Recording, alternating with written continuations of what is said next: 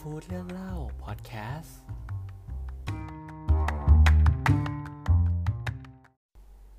พบกับช่วง Take Away สรุปเรื่องราวพัฒนาตัวเองต่างๆ แบบง่ายๆ ฉบับสั่งกลับบ้าน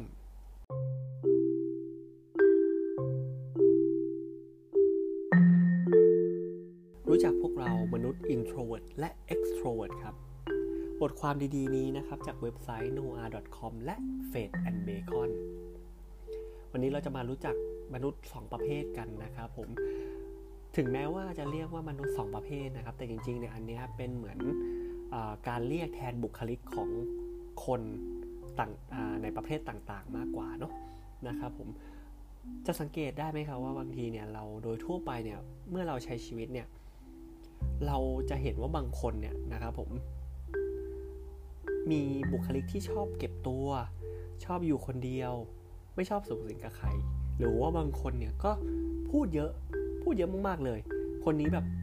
เหมือนชอบเล่าชอบพูดอะไรให้คนอื่นฟังนะครับผมหลายคนเนี่ยอาจจะตัดสินว่าคนเหล่านั้นเนี่ยแปลกกว่าเราทำไมเขาถึงแปลกอย่างนี้ จริง ๆ แล้วเนี่ยบุคลิกต่างๆเนี่ยเป็นการบ่งบอกว่าบุคลิกของคนคนนี้เป็น introvert หรือ extrovert นะครับ งั้นวันนี้บทความนี้นะครับก็ลองมีข้อสังเกตนะครับตั้งข้อสังเกต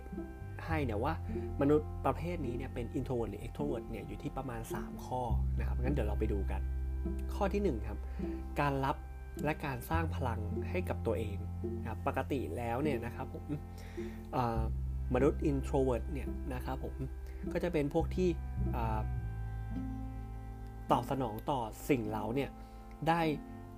ไม่เยอะเท่าไหร่นะครับ พอบางทีเนี่ยเราไปพบปากกับผู้คนมากๆเนี่ยนะครับผมเราก็จะรู้สึกว่าเหมือนเสียพลังไปนะครับ แต่ส่วน extrovert เนี่ยจะชอบถูกกระตุ้นครับ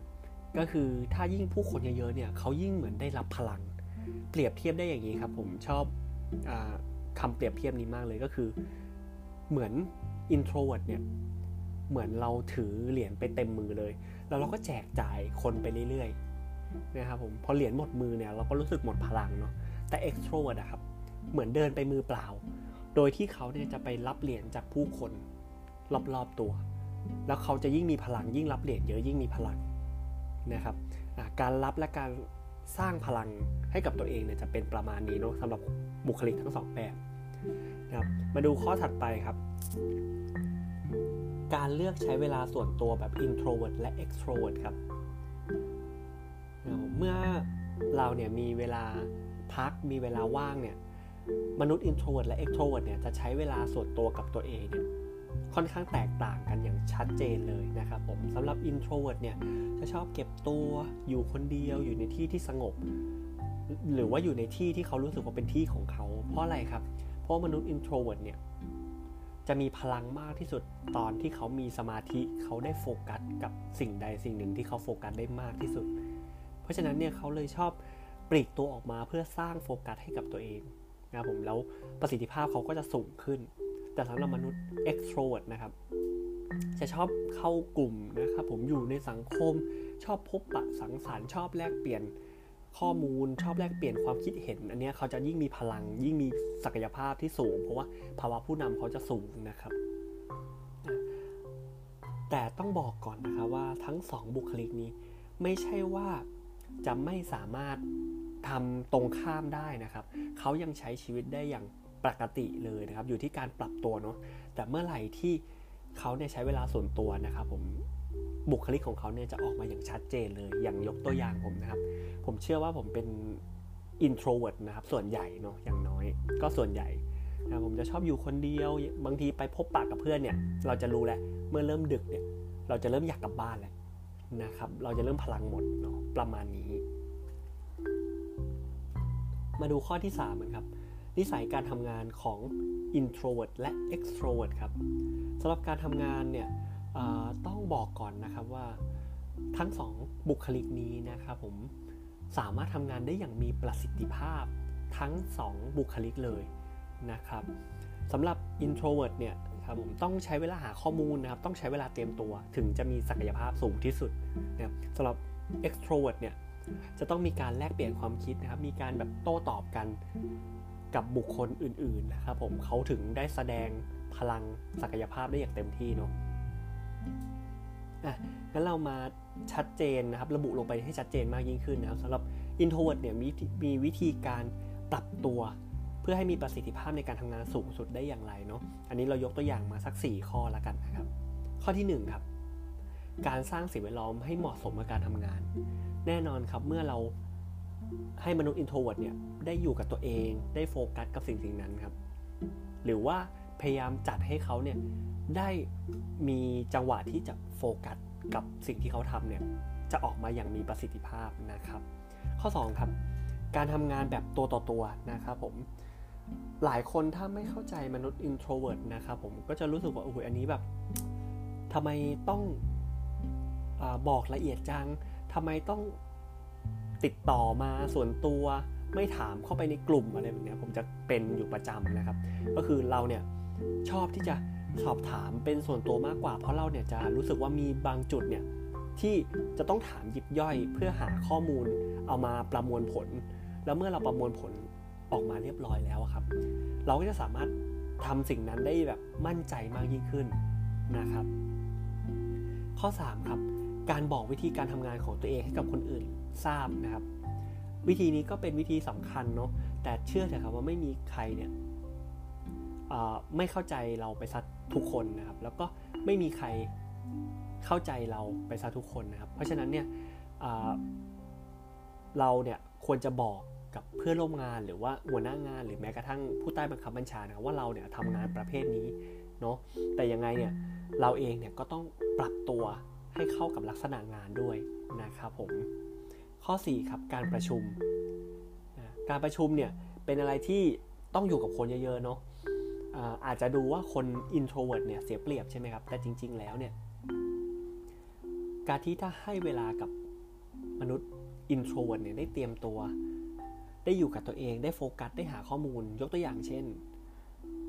ถ้าเราจะมีการประชุมนะครับผมให้แจ้งก่อนประมาณ 1 วันหรือไม่ก็ครึ่งวัน เต็มที่ก็คือสัก 2-3 ชั่วโมงครับ เพราะอะไรเพราะว่าเขาจะได้รู้หัวข้อในการประชุม และเตรียมหัวข้อนั้นนะครับ เอามาเป็นคำถาม เอามาเป็นข้อมูล แล้วก็ได้รู้ธีมในการประชุมว่าเป็นในลักษณะไหนเขาจะได้ เตรียมตัวในการรับข้อมูลนั้นอย่างเต็มที่นะครับ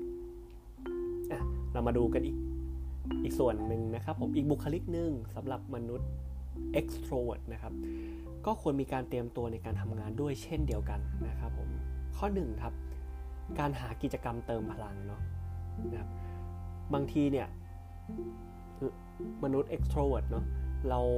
ไปใช้พลังเนี่ย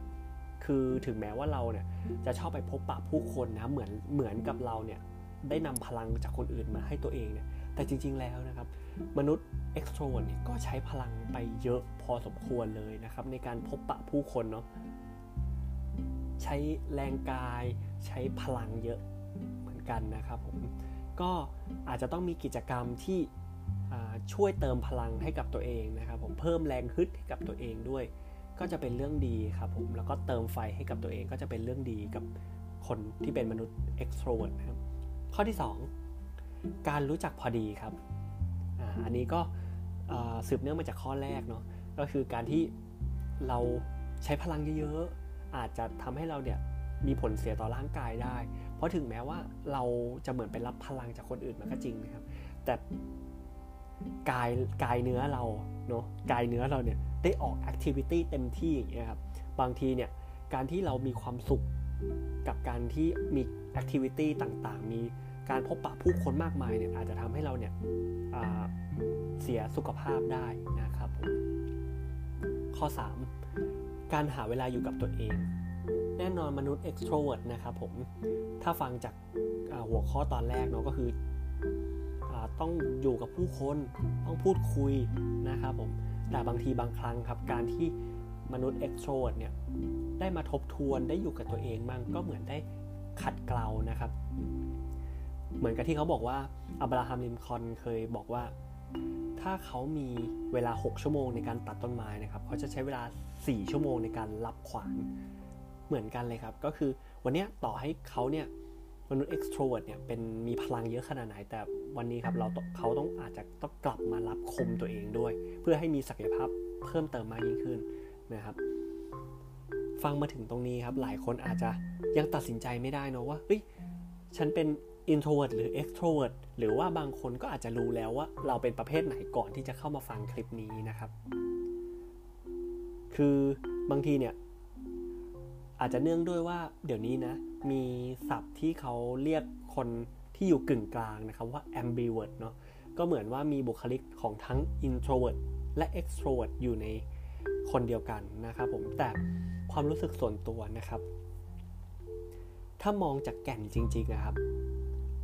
ยกตัวอย่างเช่นดูจากเวลาที่เขาเติมพลัง หรือว่ากิจกรรมที่ต้องในเวลาว่างเขาเนี่ยดูว่าเขาทำอะไรเป็นหลัก จะสามารถแยกได้เลยว่าเขาเป็น introvert หรือ extrovert แต่บางคนอาจจะมีบุคลิกที่เป็น ambivert จริง ๆ ก็ได้ครับ แต่ก็ต้องดูจากแก่นจริง ๆ นะครับว่าเขาเนี่ยเป็นบุคลิกแบบไหนนะครับผม แต่ถึงแม้ว่าจะเป็นบุคลิกแบบไหนนะครับ แต่เชื่อว่าระยะเวลาที่เขาใช้ชีวิตอยู่นะครับผมก็จะทำให้เขาเนี่ยปรับตัวได้นะครับผมอาจจะเข้ากับ คนที่เป็น extrovert ได้โดยที่ตัวเองเป็น introvert อาจจะต้องใช้พลังเยอะนิดนึง หรือว่า extrovert ก็อาจจะเข้ากับ introvert ได้ อาจจะใช้การเข้าใจมากยิ่งขึ้นเนาะว่าเฮ้ยทำไมคนนี้มันชอบปลีกตัวอะไรประมาณนี้นะครับ ผมเชื่อว่าถ้าเราใช้เวลากับกับการที่เป็นตัวเราแล้วก็อยู่กับคนอื่นเนี่ยเราจะเข้าใจกันมากขึ้นนะครับผมแต่ผมก็ยังย้ำคำเดิมนะครับว่าทั้ง 2 บุคลิกเนี่ยสามารถสำเร็จได้ ด้วยกันทั้ง 2 บุคลิกเลย โดยการพัฒนาจุดเด่นของตัวเองนะครับผม และปรับข้อจำกัดของตัวเองว่าจุดข้อจำกัดตรงนั้นเนี่ยอยู่ตรงไหนแล้วเราก็ไปปรับแก้นะครับผม ไม่มีบุคลิกไหนนะครับ ที่จะเป็นผู้นำหรือว่าเป็นผู้ตามเสมอไปครับ คนที่เป็น introvert ก็สามารถประสบความสำเร็จได้ เป็นเจ้าของธุรกิจขนาดใหญ่ได้ บางคนเป็น extrovert ก็สามารถเป็นเจ้าของธุรกิจได้ เป็นมหาเศรษฐีได้ อยู่ที่ว่าเราแล้วล่ะครับว่าเราเนี่ยจะมีบุคลิกที่เป็นคนสำเร็จหรือเปล่า ก็สำหรับ Take Away EP 2 วันนี้ก็มีเพียงเท่านี้ครับ ขอบคุณมากครับ สวัสดีครับ